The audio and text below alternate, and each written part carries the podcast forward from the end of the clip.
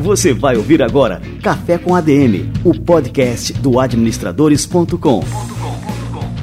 Apresentando Leandro Vieira.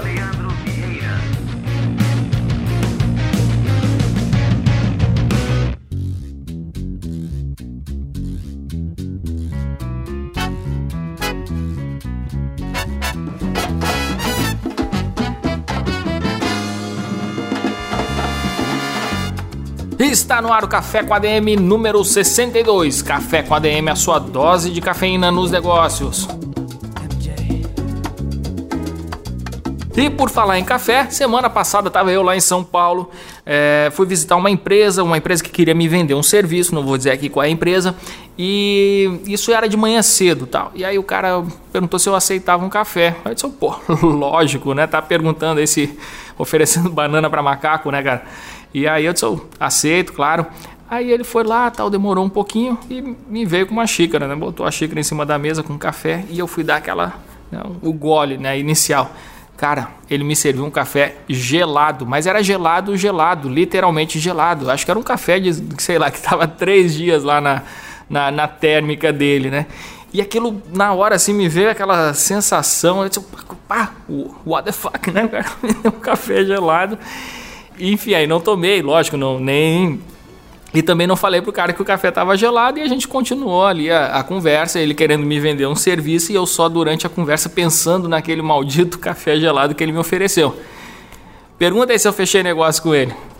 Claro que não. Então é extremamente importante, olha aí a lição da coisa. É, lógico, que um erro, compreendo tudo mais, mas aquela primeira impressão que eu fiquei com aquele gole do café gelado é, determinou o fracasso daquela negociação. Porque eu fiquei dizendo, se o cara me serve um café gelado, ele não vai me prestar um bom serviço. Foi esse o meu raciocínio, o meu pensamento ali durante aquela conversa. Então, lição do dia: sempre que você for oferecer um café para alguém, se certifique se é um café quentinho, pronto e gostoso, como é o café com ADM de hoje, como vai ser o nosso café com ADM de hoje que está recém começando. Galera, primeira novidade do dia. Administradores Premium, nossa plataforma de conteúdos exclusivos está cada vez mais rica. Cara, eu fico impressionado. Quando eu, eu vejo assim o que a gente está produzindo no Administradores Premium, eu fico realmente impressionado. Porque a cada semana esse negócio fica mais rico, fica mais completo. E a gente está aí no ar desde 2014, finalzinho de 2014. Olha aí, então completamos aí três anos de administradores premium, imagina a quantidade de conteúdos que a gente tem nessa plataforma, que está disponível irrestritamente uh, a todos os nossos assinantes. O sujeito paga lá uma mensalidade, R$ 29,90 por mês, para ter acesso a tudo, tudo. E a maioria dos conteúdos lá ali confere é, certificado digital de participação. Então, é, isso aí muita gente aproveita para enriquecer, encorpar o seu currículo porque a gente tem aí os melhores, os melhores especialistas do Brasil e do mundo dentro dessa plataforma. Nossa promoção do mês de dezembro, uma promoção natalina. É, quem assinar o Administradores Premium no plano anual, que também pode ser dividido em 12 vezes sem juros, leva para casa, recebe em sua casa, no seu endereço, um caderno no estilo Moleskine com a qualidade Cícero, produzido pela Cícero é, com uma frase, um caderno de ideias. A gente bolou agora um caderno de ideias e ficou lindo, tá fantástico, bonito. E a frase que a gente estampa esse caderno é: se você quer ter uma boa ideia, tenha uma porção de ideias. Uma frase do Thomas Edison. E é, e é um caderno para você anotar suas ideias aí em 2018, não deixar passar nada, colocar tudo nesse caderno aqui exclusivo do administradores.com, um brinde nosso, um presente nosso para quem assinar a nossa plataforma agora durante o mês de dezembro no nosso plano anual. Então entra lá, administradores.com.br/premium, vê todas as informações lá dessa promoção faça sua assinatura e vai ser um prazer receber você dentro dessa nossa comunidade de assinantes e tenha certeza que o conteúdo que a gente oferece lá vai ajudar você a se transformar e vai ajudar você a desenvolver as competências e as habilidades que você precisa dominar, que você precisa ter para ter cada vez mais sucesso nas suas iniciativas e nos seus projetos. Beleza, vamos lá. Agora é a hora do nosso Somos ADM, o quadro exclusivo do Conselho Federal de Administração aqui dentro do Café com ADM. Vamos lá. Você vai ouvir agora Somos ADM, com Wagner Siqueira, presidente do Conselho Federal de Administração.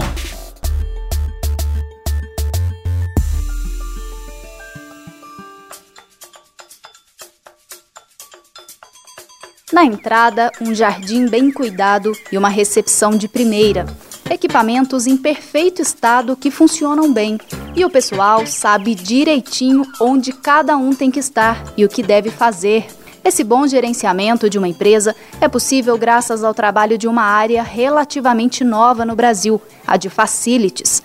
O assunto foi debatido na última edição da Plataforma do Conhecimento, realizada no fim de novembro, no Rio de Janeiro. Na discussão, profissionais que entendem do assunto, o professor coordenador do MBA em Facilities da Universidade Cândido Mendes, no Rio de Janeiro, Edson San Román, o diretor regional da Associação Brasileira de Facilities, Alexandre Roxo, o diretor de Serviços e Logísticas da TV Globo, Homero Carrazone, e a gerente de Facilities da ESPN, Kátia Campos. O setor de facilities no Brasil está em crescimento e já emprega mais de um milhão de pessoas. Os administradores compõem 33% da força de trabalho desse universo, segundo a Associação Brasileira de Facilities. Um dos grandes desafios da área, segundo os especialistas, é fazer com que tudo funcione em tempo real. A relação unificada entre os setores, facilities e logística, por exemplo, gera uma sinergia e um viés importante, a entrega final para o cliente. Durante o debate,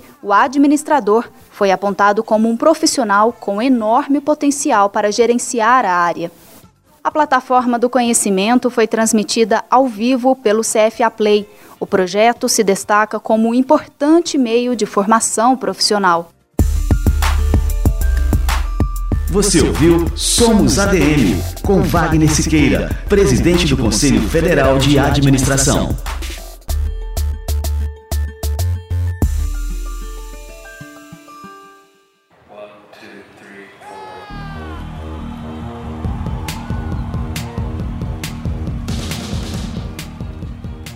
Show de bola, muito bom. Como eu falei, o quadro Somos ADM é fruto da parceria exclusiva entre o Conselho Federal de Administração, o CFA, e o Administradores.com, uma iniciativa inédita na história do Conselho Federal de Administração. Vamos esquentar o cafezinho que hoje aqui o nosso convidado pô, é um cara fantástico, é um grande amigo, esse cara aí tem uma. Eu vou contar aqui um, um spoiler aqui da nossa entrevista, mas para você ter ideia, ele muito cedo é, se formou em direito, passou para promotor de justiça, logo depois passou é, num concurso para juiz e lá pelas tantas, aí depois de 19 anos atuando como juiz, ele se reinventou e migrou para a área de psicologia.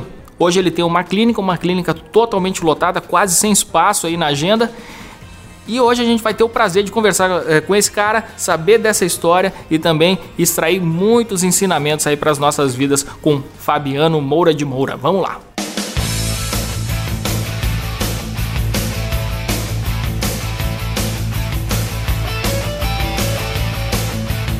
E aí pessoal, hoje a gente vai receber aqui um cara, um amigo de longa data.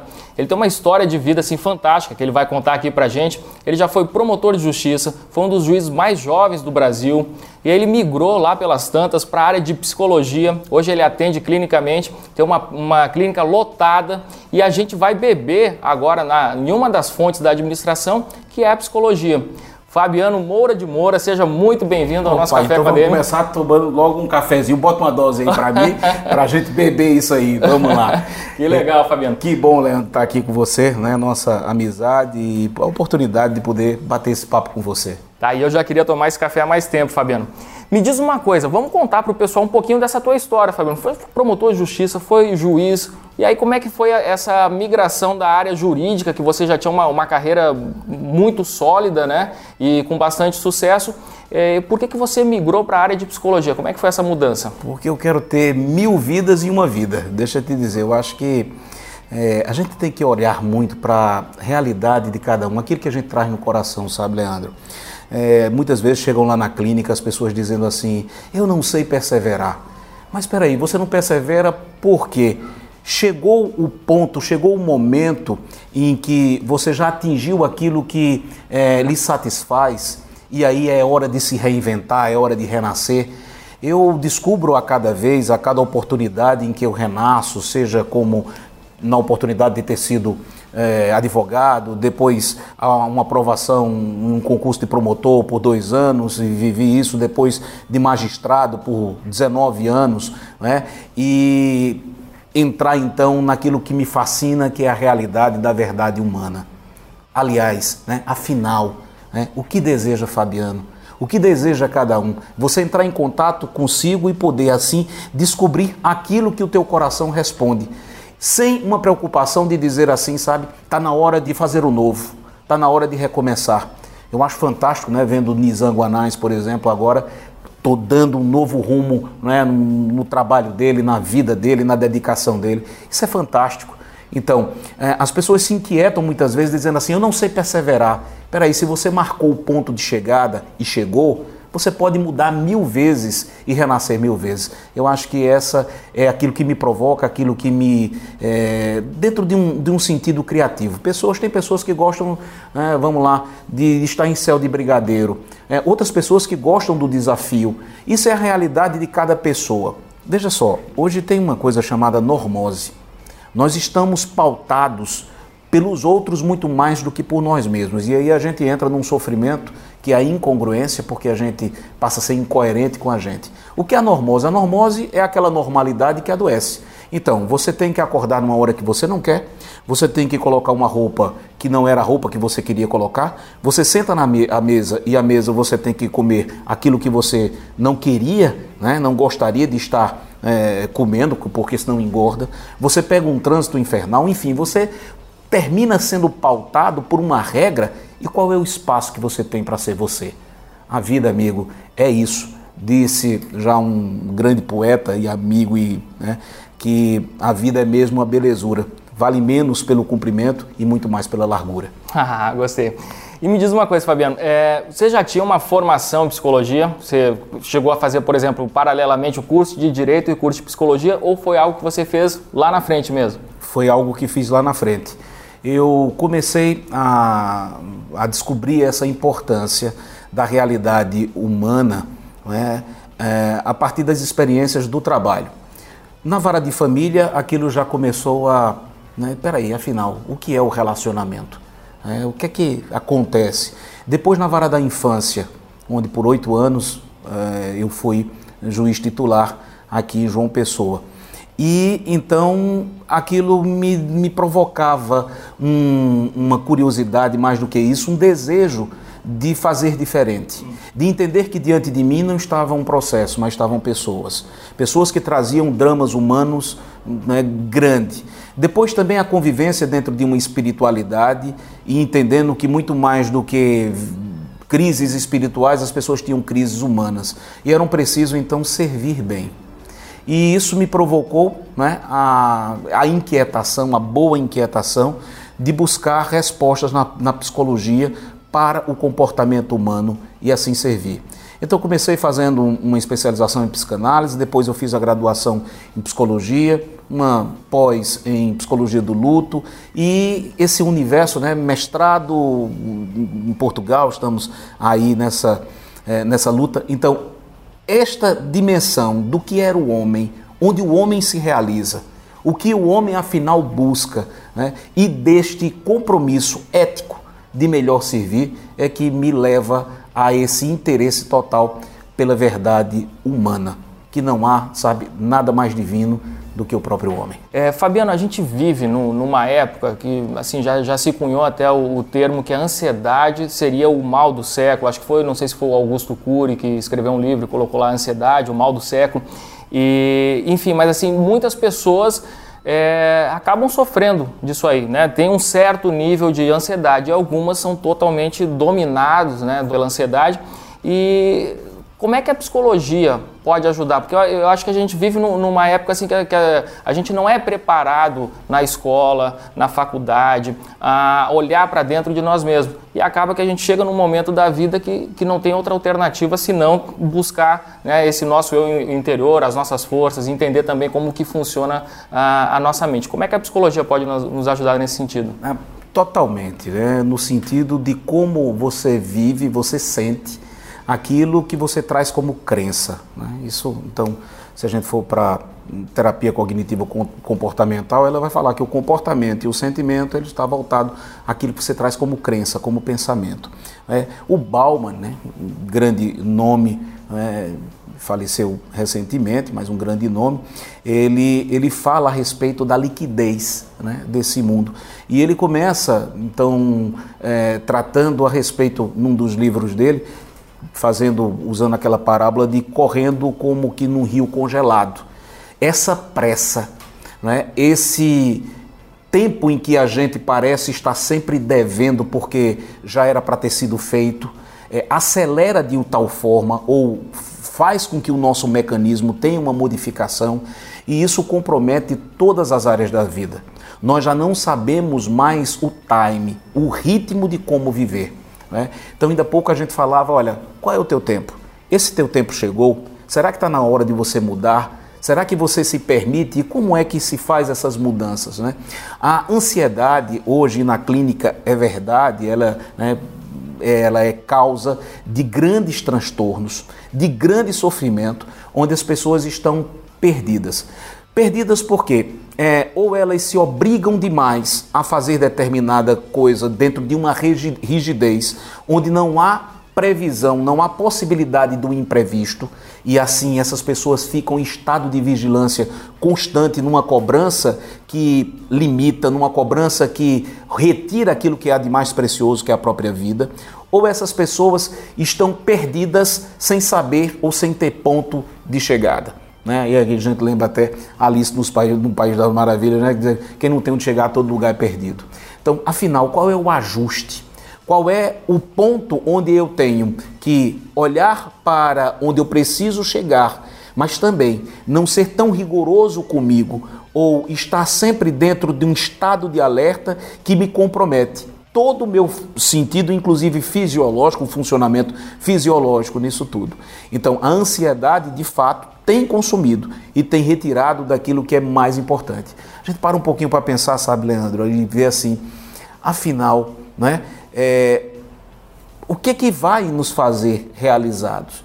Qual investimento? Muitas vezes a gente pensa, e eu sei que estamos falando para tantos empresários, para tantas pessoas, tantos estudantes que buscam é, um espaço ao sol, né? É, afinal, o que, que vai nos fazer realizado? É, e a gente se empenha, isso é fantástico, porque o trabalho, né, os seus investimentos, a resposta que se tem como recompensa daquilo que se faz e você se sente reconhecido, valorizado a partir do próprio trabalho é fundamental. Mas como equacionar? Como ter um pensamento sistêmico a partir de tudo? Veja só, eu tenho visto sofrimentos e mais sofrimentos de pessoas que estão há anos estudando para concurso e, por exemplo, têm comprometido a vida porque depois que passam ou que passam determinado tempo estudando, desaprenderam a viver. Tem perdas de relacionamento, perdas da alegria do tipo, Leandro, de dizer assim, doutor, eu vou para uma, uma viagem e eu fico medindo, fico lembrando que em duas horas eu podia ter estudado, eu podia ter lido isso ou lido aquilo. Então veja só, né, no tempo, e aqui a gente precisa falar, né, é, que o coach é muito importante, né, e eu acho um, grande bem que tem feito, mas a gente precisa também ter um olhar sempre sistêmico, porque quando a gente mexe numa peça de uma engrenagem, a gente está mexendo no. Né? E os coaches estão bem atentos para isso, os, deixa dizer, aqueles que fazem uma formação correta, né? porque você não pode mexer numa coisa sem compreender que você está tratando de pessoas, que é muito mais do que um objetivo único, é um, um sentido de existência. E isso vai muito além de apenas um ponto da vida, de conquistar isso, de conquistar aquilo. A vida, ela é precisa ser entendida dentro dessa integração.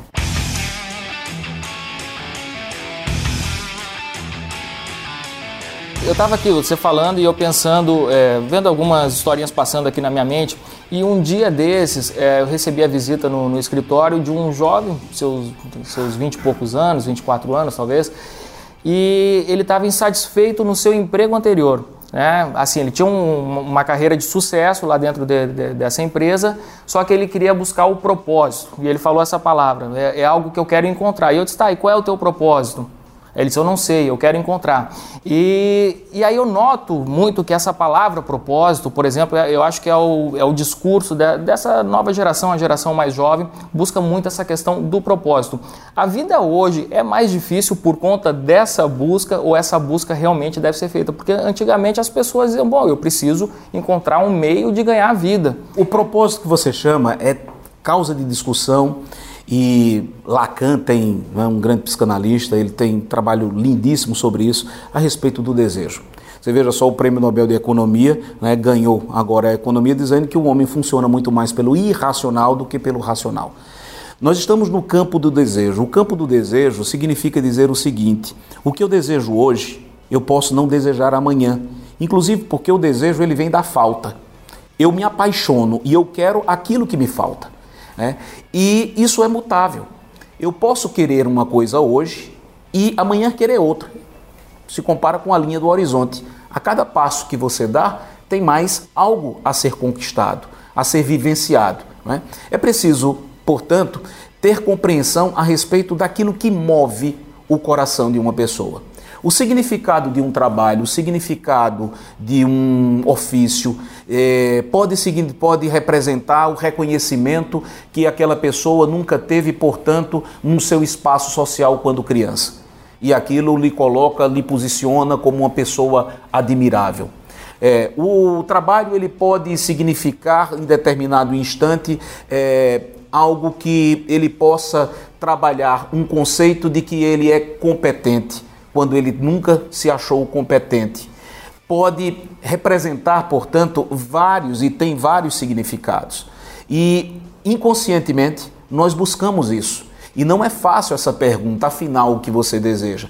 Esse é um mergulho, né, que aí dentro de uma teoria psicanalítica, né, nós vamos compreender é, esta realidade como um investimento dentro de um processo em que você vai na busca da sua verdade e esta verdade vai trazendo respostas que possam satisfazer você. Então, é por isso que muitas vezes, né, porque uma pessoa, por exemplo, é, chega em determinado instante e ela fique, fica dividida. Vamos imaginar que uma pessoa tenha dois filmes que ela queira assistir. Um na sala 1, outro na sala 5, num cinema. E aí ela vai para a sala 1.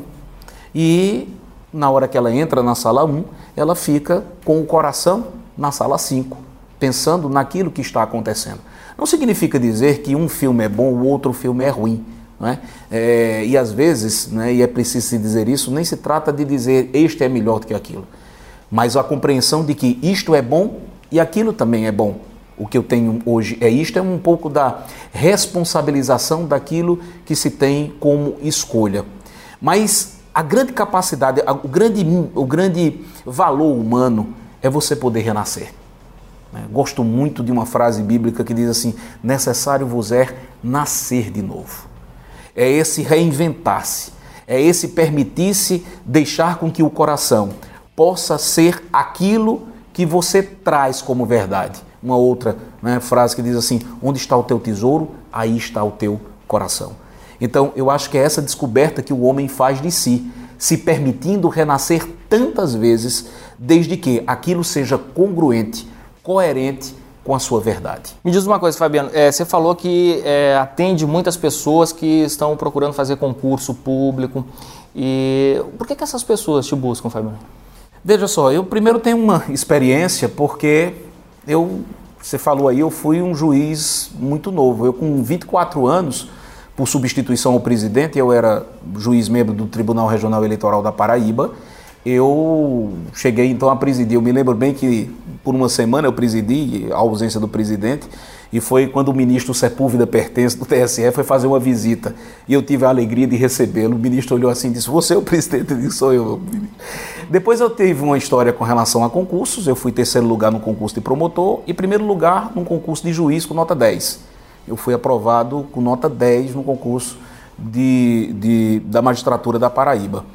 E essa carreira de sucesso posso colocar assim, é, me permitiu é, trazer um conceito ou ter um conceito de que as pessoas dizem, final, o que é que eu deixei a magistratura em virtude eu tenho um, um problema de visão, eu tenho é, uma visão monocular, eu tenho menos de 20% numa visão e eu me aposentei.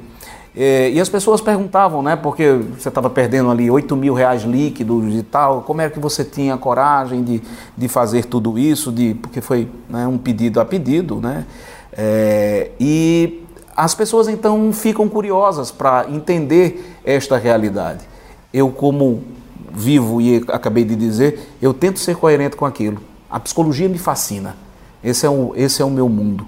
E é, eu quero, a partir daquilo que eu trago como dom, como né, é, vocação, como verdade, transmitir para o outro e proporcionar esse bem. Creio que, claro, tudo isso somado aos resultados da própria clínica. Né? Hoje eu não. É, ontem, por exemplo, eu atendi e o espaço que eu tive para um almoço foi meia hora. E foram horas e mais horas de, de, de manhã, tarde e noite. Né? Graças a Deus, eu vejo que isso tem resultado. E minha pretensão é que eu possa, sei lá, de alguma forma, é, traduzir isso em um maior alcance, de maiores, de, alcançando maior, maior número de gente.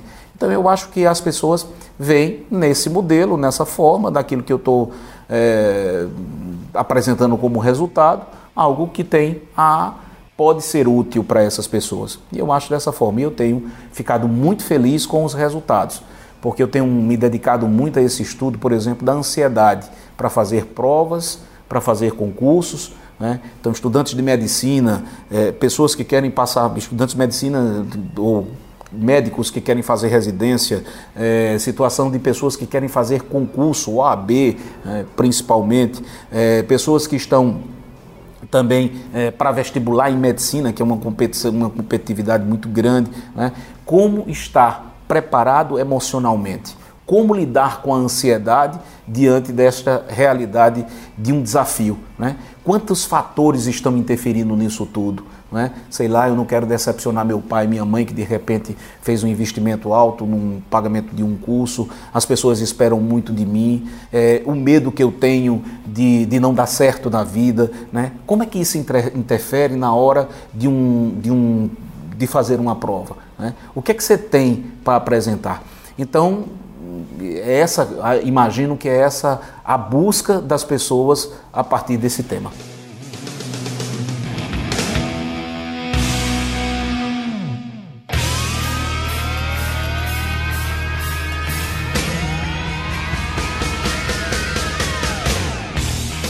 Existe então uma mentalidade para o sucesso? A gente pode, por exemplo, é, essa história de um mindset voltado para o sucesso, existe isso, é, Fabiano, dentro da psicologia? Ou isso é mais é, um modismo do, do, meio empresarial em que se fala muito de mentalidade, mentalidade voltada para o sucesso empreendedor? Amigo, eu hum. acho o seguinte, né? eu gosto muito da autoajuda. Acho ela muito útil porque ela responde a muitas perguntas. Mas ela não é um manequim que cabe para tudo. A psicologia deve ser sempre essa uma realidade em que ela comporta o depende. Porque você trata de uma coisa de, da subjetividade humana. Né? Então, a individualidade, a particularidade. Então, não há uma regra definida. O que serve para um pode não servir para outro. E é essa compreensão mais né, ampla que a psicologia busca né, considerar. Eu tenho um, um manequim que serve para muitas pessoas, mas não serve para todas. É, a fórmula ela precisa ser montada a partir da equação do entendimento da história de cada pessoa. Deixa eu te dar um exemplo. É, um, vamos imaginar uma pessoa é, que se sofra por ser gorda. Né? Ela sofre por ser gorda, por ter, sei lá, 30, 40 quilos a mais do que ela, do que ela tem, ela perde 10 quilos e ela se sente magra. Talvez uma Gisele Bündchen, se engordar 5 quilos, ela esteja sofrendo, se achando gorda. Como é que é esse funcionamento? Como é que eu posso entender isso? A partir da visão de cada pessoa sobre si. Né? A partir deste entendimento, do que ela traz como verdade dela, dentro dessa coerência. E aí a gente vai para várias teorias dentro da psicologia né, sobre essa, reali eh, dessa realidade. Por exemplo, Victor Frankl, da logoterapia, né, ele vai falar que a alegria que ele tinha em tomar um uísque um nos melhores cafés de Viena é, não era maior do que, por exemplo, o direito que ele tinha de tomar um prato de sopa no campo de concentração onde ele ali esteve. Né? Por que, que eu costumo dizer sempre, por que, que a, a, a gente condiciona tanto a felicidade, a isso ou aquilo, quando outras pessoas conseguem, ao seu modo próprio, não tendo absolutamente nada daquilo que a gente marca como ponto de chegada, e elas conseguem ter uma felicidade, um estado de alegria, de satisfação, de contentamento. Né? Então, não tem essa realidade. Isso é o, é, é o mais belo. Cada ser é único. Não existe uma fórmula de dizer é assim. Não. É o que os filósofos já diziam: conhece-te a ti mesmo. Vai em busca do teu conhecimento. Nisso você terá grande riqueza que você esteja sempre procurando. Né? E que você esteja é, sempre né, na tentativa de achar que é isso, é aquilo. Né? E eu volto a dizer, né? veja, quando criança queremos um velocípede, depois não é mais o velocípede, é a bicicleta, depois não é a bicicleta, é um carro, depois não é um carro, depois é uma casa, depois... Estamos condicionando e achando que a felicidade mora naquilo. E tantos poetas, né? e os poetas passam na frente, passam, já foram, já estão à frente, onde a própria ciência já faz, vai dizer da alegria do encontrar-se, né? de descobrir-se do que existe dentro de si. Né? Os espiritualistas vão falar, né, dos quais eu me coloco, né, de uma verdade interior onde a gente encontra né, a nossa identidade quando a gente se olha a partir do olhar apaixonado do Deus que nos criou. E me diz uma coisa, Fabiano, é, com relação à tecnologia, a gente vive uma, uma era que se a gente pensar, sei lá, 20 anos atrás, 15 anos atrás, não era assim, a dependência da tecnologia. Então a gente está 100% do tempo conectado, agora seja através de um, de um celular, de um tablet, na frente do computador. É, inclusive isso tem se estendido também para as crianças. E isso acaba, lógico, acarretando uma série de, de problemas. Modificações, Exato. transformações é, fisiológicas, né, modificações de toda ordem. Veja só, a, o mundo, a, a internet, ela veio para transformar o mundo e transforma. Né? E é como se fazer o bom uso ou não disto. Aí eu vou revelar aqui para você, esse é o, o, grande projeto que meu coração já arde. Né? Eu vejo que a psicologia ela precisa ter mais ferramentas, mais instrumentos que possam favorecer a saúde. A gente vi recentemente em reportagem de Veja, vejo o empenho da IBM e de tantas outras grandes empresas no investimento a respeito do que a tecnologia, como a tecnologia, ela pode é, somar. E eu fico imaginando, e aí eu já revelando para você aqui, é, durante esse tempo em que atendo tal, eu fico sempre me desafiando. Que instrumento, que ferramenta eu poderia ter para ajudar a este meu paciente. Isso me permitiu escrever, ou já ter pronto, vários aplicativos. Claro que ainda em fase bem embrionária, mas isso é uma coisa que ainda arde no meu coração, é de criar né, uma, um espaço ou uma forma, não sei ainda, isso ainda está muito, é, é muito cedo ainda para se dizer, mas de criar ferramentas que possam, por exemplo, ajudar pessoas é, para a ansiedade, né? é, ajudar pessoas no luto, e já se tem algumas coisas até a este respeito. É, como é que o, os psicólogos, por exemplo, podem ser também é, favorecidos com essas ferramentas, tudo dentro de um conceito ético, né? a partir de uma é, chancela, de, um, de uma é, aprovação do próprio Conselho de Psicologia. Eu acho que a gente vai caminhar muito, tenho certeza, acho não, tenho certeza, neste processo. Uh, os atendimentos vão mudar, a forma vai mudar, é, os conselhos, não sei se você viu, né, a pílula inteligente, saiu em reportagem de Veja ah, duas semanas atrás, né, ah, também em páginas amarelas, presidente da, da IBM falando a respeito dos investimentos que ela tem feito. Eu acho que tem muita coisa para avançar e eu tive a oportunidade, já tenho tido a oportunidade de escrever, de, de montar né, um projeto, não entendo muito da, da, da, da linguagem tecnológica, mas as ideias que eu estou juntando, quem sabe um dia para ser aproveitado em alguma ferramenta que possa favorecer e promover o bem para tantas pessoas. É, Fabiano, você falou agora que costuma escrever, né? E está escrevendo agora os seus projetos.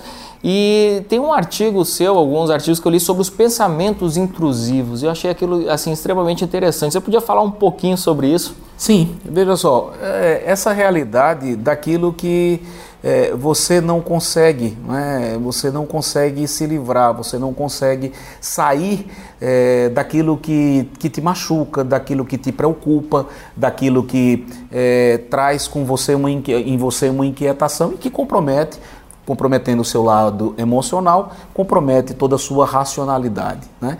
Então, como fazer ou como vivenciar, como tratar né, de outras realidades. Eu escuto muito, estou lembrando aqui, de pacientes que estão fazendo concurso e diz assim, eu sento né, e eu começo a, a, a pensar em outras coisas, eu começo a me preocupar com algo.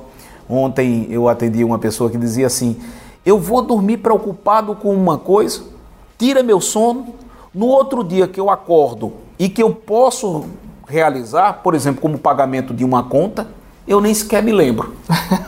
e aí, mais uma vez, à noite, né, o que, que acontece? Que fenômeno é esse?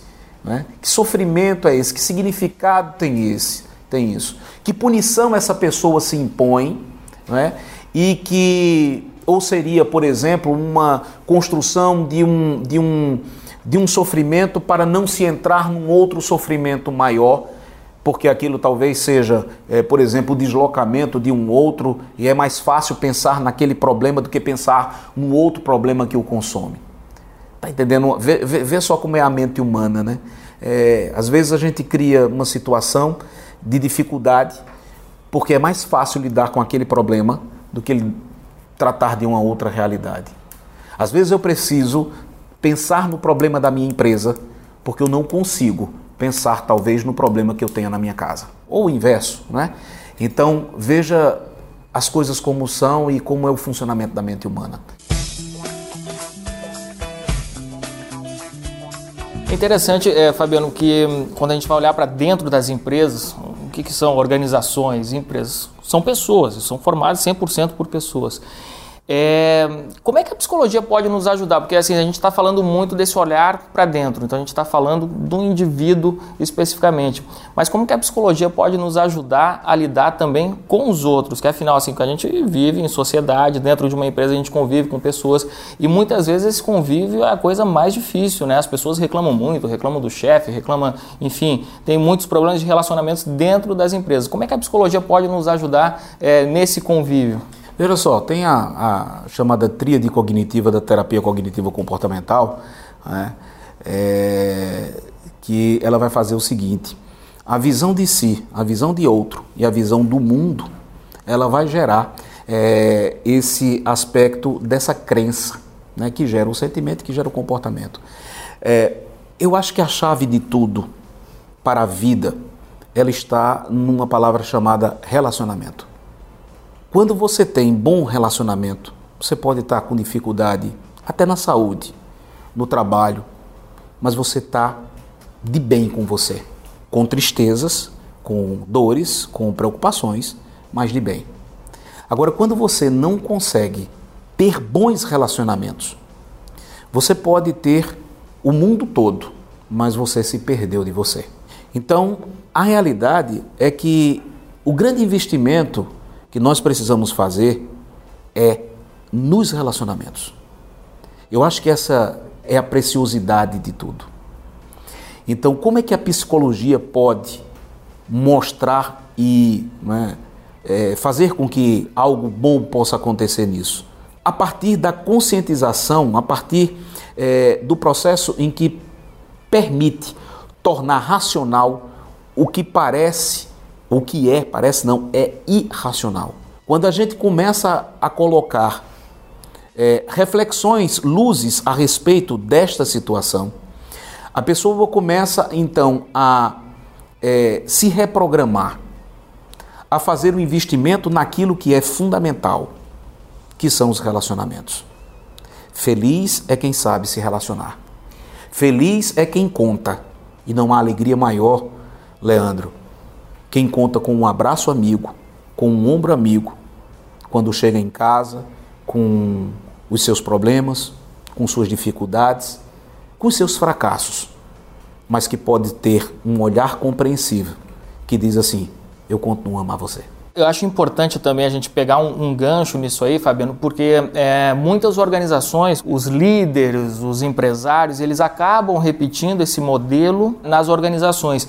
E, inclusive, eu estou falando aqui. É, das maiores empresas do Brasil, algumas das maiores empresas do mundo, seguem esse modelo. Né? Um, por exemplo, é, em que as pressões para um grupo de vendas, quem não cumpre metas, esses casos são conhecidos. Eu não queria falar aqui abertamente quais são essas empresas, mas esses casos são amplamente conhecidos no Brasil. É, esses empreendedores, eles são admirados e tal, mas é, dentro das empresas desses caras, é, esses métodos são aplicados. O método da humilhação, o empreendedor que não cumpriu a meta, ele é motivo de chacota, é, enfim, isso se repete em inúmeras organizações mundo afora. Como é que essas organizações que são tão admiradas pelas pessoas conseguem assim construir uma, uma imagem pública né, tão, tão boa, né, tão é, valorizada nas bolsas, com, com resultados tão lucrativos? Né? Como é que essas organizações podem despertar para essa importância, que elas têm um papel maior no é, mundo, é, porque, que as pessoas que não... fazem parte dessas organizações, enfim, precisam ser valorizadas né, como indivíduos, cada um com a sua identidade é específica. Isso não pode ser motivo, por exemplo, de, de chacota, de humilhação pública, ali, que isso acontece dentro das empresas. Isso é uma preocupação que a gente tem aqui no administradores.com, é, de mudar a forma como essas organizações são administradas, não essas organizações especificamente, mas é, todas as organizações de um modo geral. Eu acho que é uma consciência ética que eu não tenho compromisso, que as pessoas não podem ter compromissos é, superiores ou maiores com o resultado financeiro, mas precisamente precisam ter com a formação, o respeito, a dignidade das pessoas. Eu acho que é um grande mal da atualidade né, ver esse sistema funcionando. E ainda é pior, muito se encobrindo dentro de um conceito de valorização humana em ações sociais e tal, quando na verdade é outro. Nada é errado você querer alcançar, ao contrário, né? produzir riqueza, gerar emprego, enfim, isso, mas dentro de um princípio maior. Eu tenho que ter compromisso com o outro. Ontem eu atendia online um paciente que emocionado me falava a respeito de uma grande empresa que faz, uma grande construtora que faz obras no exterior, em África, e que eles estavam sendo. É, havia situação de uma guerrilha e que eles tiveram que se refugiar, né, e era bala, era, era uma violência muito grande, uma churrascaria. E ele conseguiu fazer então para um diretor dessa empresa, de um, uma das grandes construtoras do país. Olha que gesto bonito, que ninguém mostra isso, né? Ele disse: não se preocupe, nós vamos arrumar um jeito, helicóptero, helicóptero, avião, o que for, para tirar vocês daí. E tiraram, né, ele mandou, e ele chorava, né, dizendo assim, da consideração que ele tinha tido, esse engenheiro que a empresa tinha tido com ele. Né? Se fosse uma empresa pequena, se fosse uma empresa pequena, isso ele repetia várias vezes. E levaram então ele para Guatemala, e da Guatemala Ontem eu já atendia ele no Panamá. Veja, que dívida, qual o sentido é, que uma pessoa dessa tem ao trabalhar, ao chegar no trabalho? É, a gente muitas vezes, dentro de uma filosofia tal, cria a empresa como família e deve ser vista dessa forma. Eu falava que muitas vezes a família reproduz tantas coisas da empresa, a empresa reproduz a mesma coisa. Um pai, por exemplo, cobra de um filho de uma forma muito violenta, por exemplo, o resultado de uma nota, por exemplo, no colégio. E não sabe muitas vezes que muito mais esses filhos estão preferindo outra coisa. Estão precisando de, outras, de outra coisa, muito mais do que aprender letras, aprender a fazer contas. Esse filho precisa aprender a ser pessoa.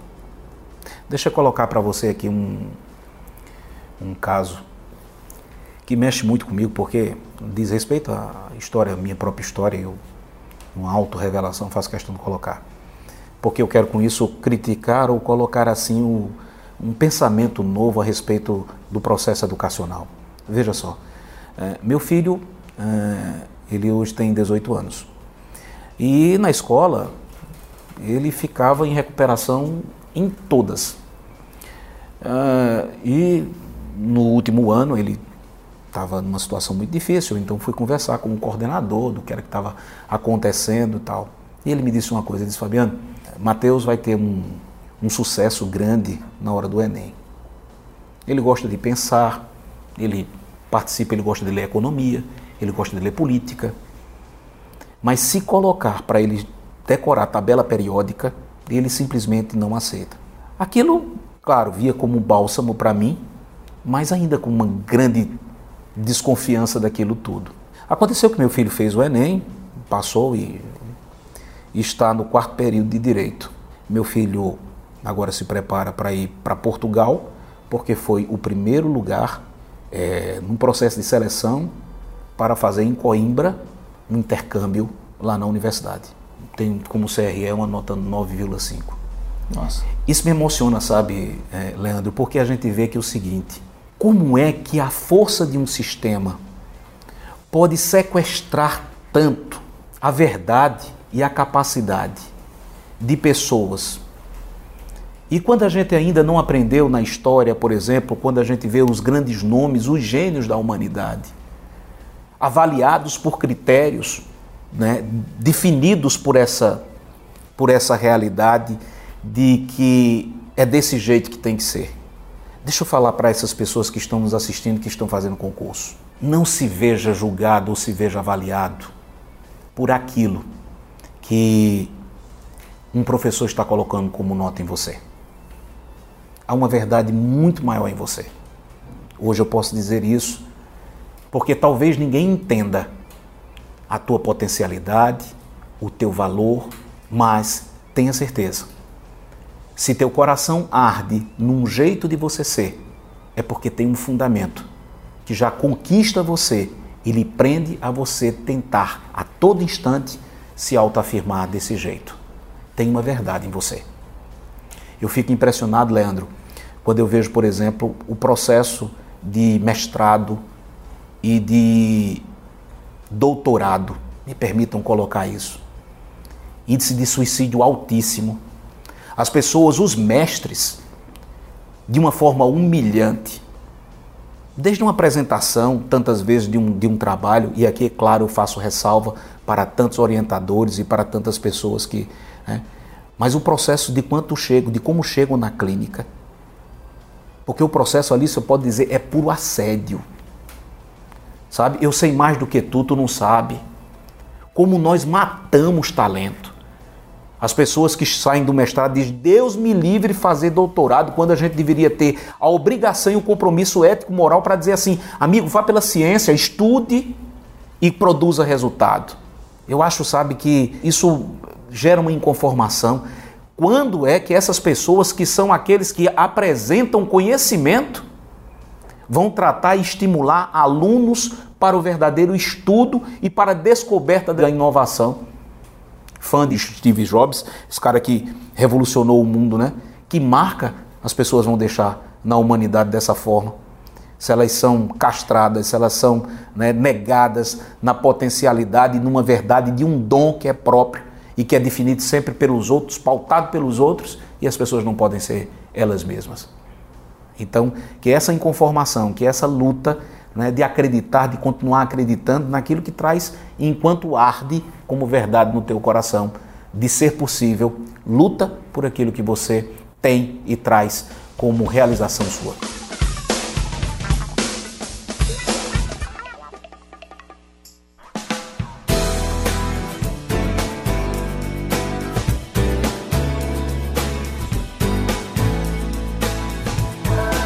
Fabiano, queria te agradecer muito, muito mesmo a presença no nosso Café com a DM. Foi riquíssimo aqui o nosso bate-papo, café super gostoso.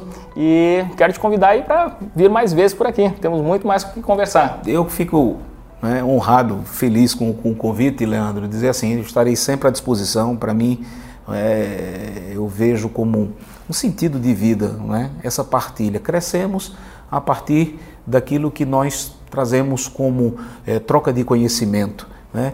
E a gente sempre aprendendo e a gente se permitindo a cada tempo revisar, rever, ser novo. Né? Eu digo isso, eu pauto minha vida dessa forma.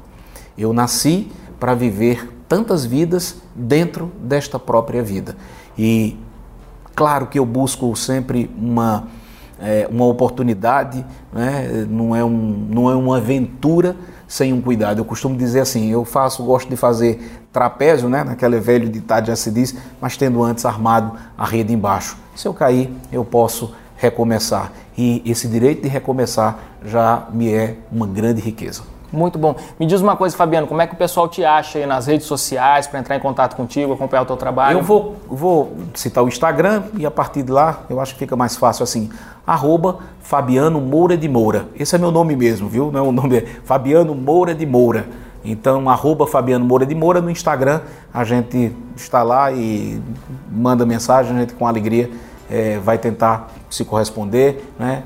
E a gente então troca também esse conhecimento e esse crescimento. Bom demais estar com vocês. Show de bola. Valeu, Valeu meu irmão. irmão.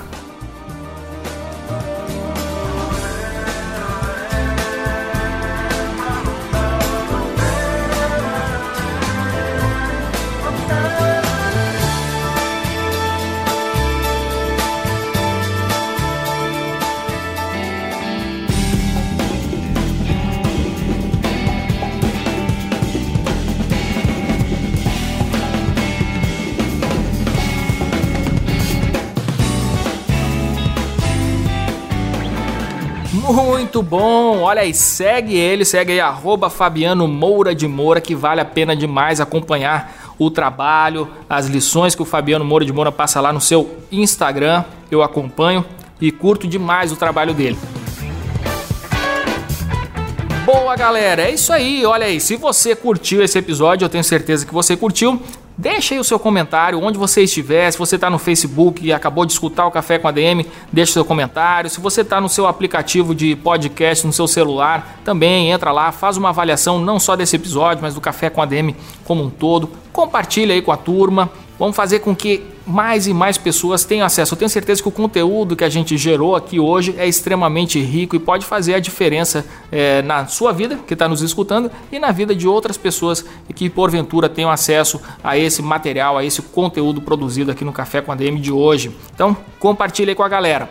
Tá, antes de terminar o nosso Café com a DM, eu queria deixar mais uma dica aqui para vocês. Para quem gosta de quadrinhos, tem um aplicativo é, desenvolvido por um amigo meu chamado João Paulo Sete. Eu ainda vou entrevistar esse cara aqui no Café com a DM. É, o cara é uma fera, ele é um dos organizadores aí da Comic Con. A gente já entrevistou aqui o, o Marcelo Forlani, também um dos fundadores aí do Omelete. E o João Paulo Sete trabalhou muitos anos na organização da Comic Con lá do Omelete.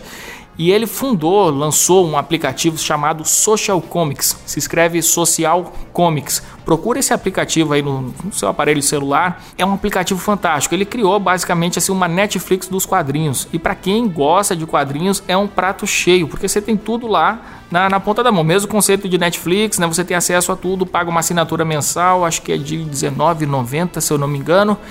É, entra lá e você vai ver. E aí você tem acesso a todos os quadrinhos, cara, material ilimitado, tem coisas, sabe, coisas raras, coisas novas, enfim, para quem curte quadrinhos como eu, é um prato cheio. Recomendo demais, baixa aí Social Comics, lembrando que se escreve Social Comics. E é isso aí, galera, o Café com a DM de hoje tá terminando, mas na semana que vem a gente volta com muito mais cafeína para você. Então fica ligado, sexta-feira que vem, novo episódio do Café com a DM, a sua dose de cafeína nos negócios. Um grande abraço, uma ótima semana.